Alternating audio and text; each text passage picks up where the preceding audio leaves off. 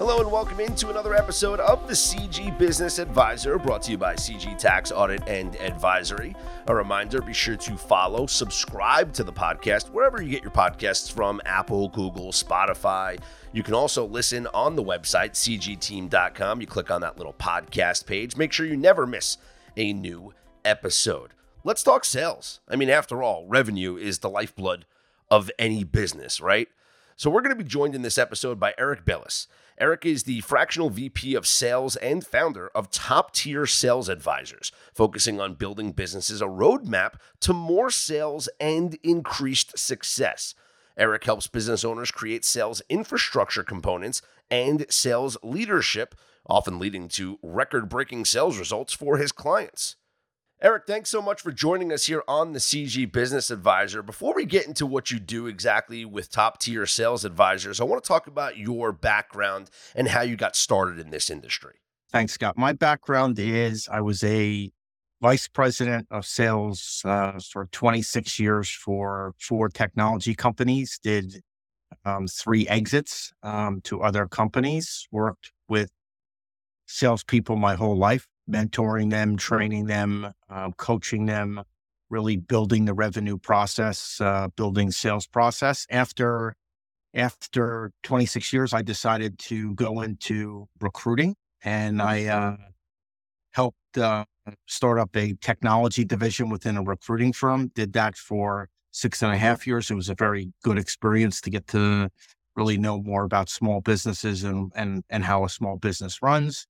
And then I decided to go out on my own and really work with um, small businesses and and help them in the process. Boy, from sales to recruiting, but it doesn't seem, you know, it sounds like it's two different industries, but it doesn't seem that different in terms of dealing with people and your approach to gathering clients and gathering business or getting sales.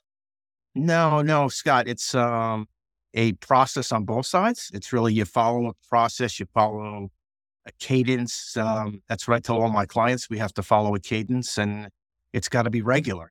It's, uh, you know, I, I equate this to a successful sports team has a um, playbook or a system that they follow. It's the same in, you know, a small business and it's, it's, it's the same in a, a, um, a sales organization where you follow a system.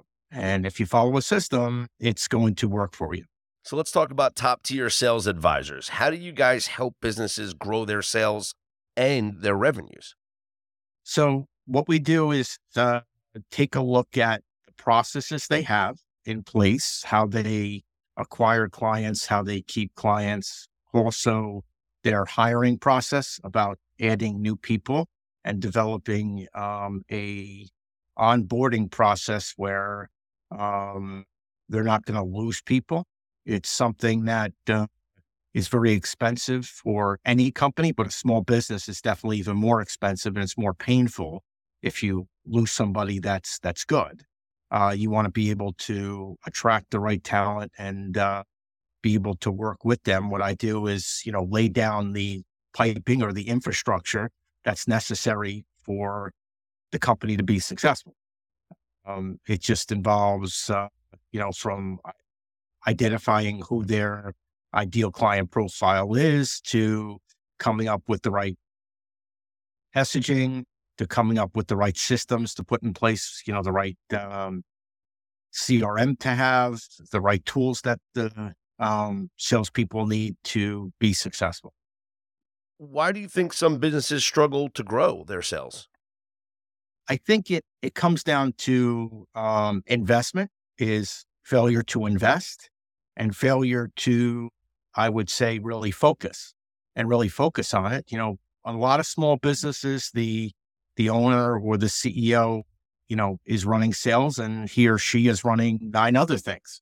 You know, it's no fault on them. It's just, you know, when you have a focus on this, even if it's on a fractional basis like I do, you put the focus on it, it's going to reap the benefits of um, having the right uh, the right messaging and the right um, things to move forward with. With your recruiting background, do you also help in the recruitment process and people placement within your clients' companies? Yeah. So what what I do is I I help in the interview process. I don't go out and select candidates. We Mm. use either a third party, LinkedIn, Indeed, you know, referrals, but I help interview um, in the interview process. I am and their de facto um, sales lead. And what I do is help them um, hire and really, you know, go through the right hiring process. And, you know, we take our time. We take our time, but it's not a dragged out process because I've been on both sides of the desk and you don't want to drag out a process. This is not um, an interrogation. It's too many times people make it an interrogation. It's not. It's to get to know more about them and to see if they're the right fit for the company and if the company's the right fit for them. It's got to be right on both sides. Why is people placement so important to the success of the business? So I, I think it's the lifeblood if you're going to grow. You asked the question about growing before. Um, if you're going to grow, you you constantly have to bring in, you know, new resources and go after new markets, and you can't go with the infrastructure that you have in place. You can't. I mean, as you you tap yourself out at some point where the company can only do so much. If you want to grow at, you know, 10 to 15 percent, you got to invest in your people and investing in the people side is the um, area where most companies um, don't get right the first time. You know, they they have to go through a little pain, but you know, once they get it right, they reap the benefits of um, revenue growth for the future. Well, speaking of revenue growth, I mean, you talk about success being related to the infrastructure and the people and, and how you run your business, but sustained revenue growth, I mean, that's the model of a successful business, correct? Correct, correct. It's it's it's not the you know we call it the uh, the one hit wonder. Yeah. You know, yeah. it was the '80s. So, you know, I grew up in the '80s, so there was plenty of one hit wonders that uh, had one song and that was it. And you know, you got to be consistent. You got to have consistency. You got to have, as I said, a cadence. You got to have this process where it's worked every day, and that's as simple as it is. You do the basics over and over and over again, and you do the small things right, and the big mm-hmm. things will come. Do you also help business owners with goal setting and planning for the future? Yeah. So I'll do a one, three, five year plan with them. So that's one of the things when I sit down with them for the first time, we'll document down a one, three, five year plan. Normally, after being in for anywhere between six months and a year, we will do the engagement again together and re, re- revise that one, three, five year plan. And that, that plan includes resources, revenue, tools, investments that they're going to have to make for that period of time. Uh, What's an example of a goal that like an owner would set for for the short term, let's say, in, in that first phase? Uh, the first term phase is, you know, um, you know, on the revenue side, it could be, you know, if they're a, a startup is, you know, attain uh, two to three clients. Mhm. If they're a more established business is to get new clients as opposed to their existing base, growing the revenue from the existing base, um, is get outside of their comfort zone. So what I normally do is, you know, say, is it anywhere between a 15 and a 20% growth, uh, what you're expecting? And we come up with those goals together and, and, you know, make them, you know, smart goals. I'm sure you heard the term smart goals, but they, you know, have to be, uh, achievable, um, realistic and time based as well as measurable. Yeah, I like that. Uh, as far as the sales staff, uh, we're seeing the younger generation get involved in the sales community. Have you seen a difference in the way that people communicate depending on what age or where they grew up or what generation they're from? And how is that difficult in the sales business? So excellent question, Scott. I think we have we're we're facing a change of having to really mentor the younger folks, the Generation Zs. I'll use the the, the expression Generation Zs. I call them the TikTok generation, but it's all right. TikTok generation, Scott. That's fine. I'm, I'm being, you know, I don't. I'm not a uh, a TikTok fan, so I'll just say Generation Z's, where they grew up with the computer, they grew up with a cell phone.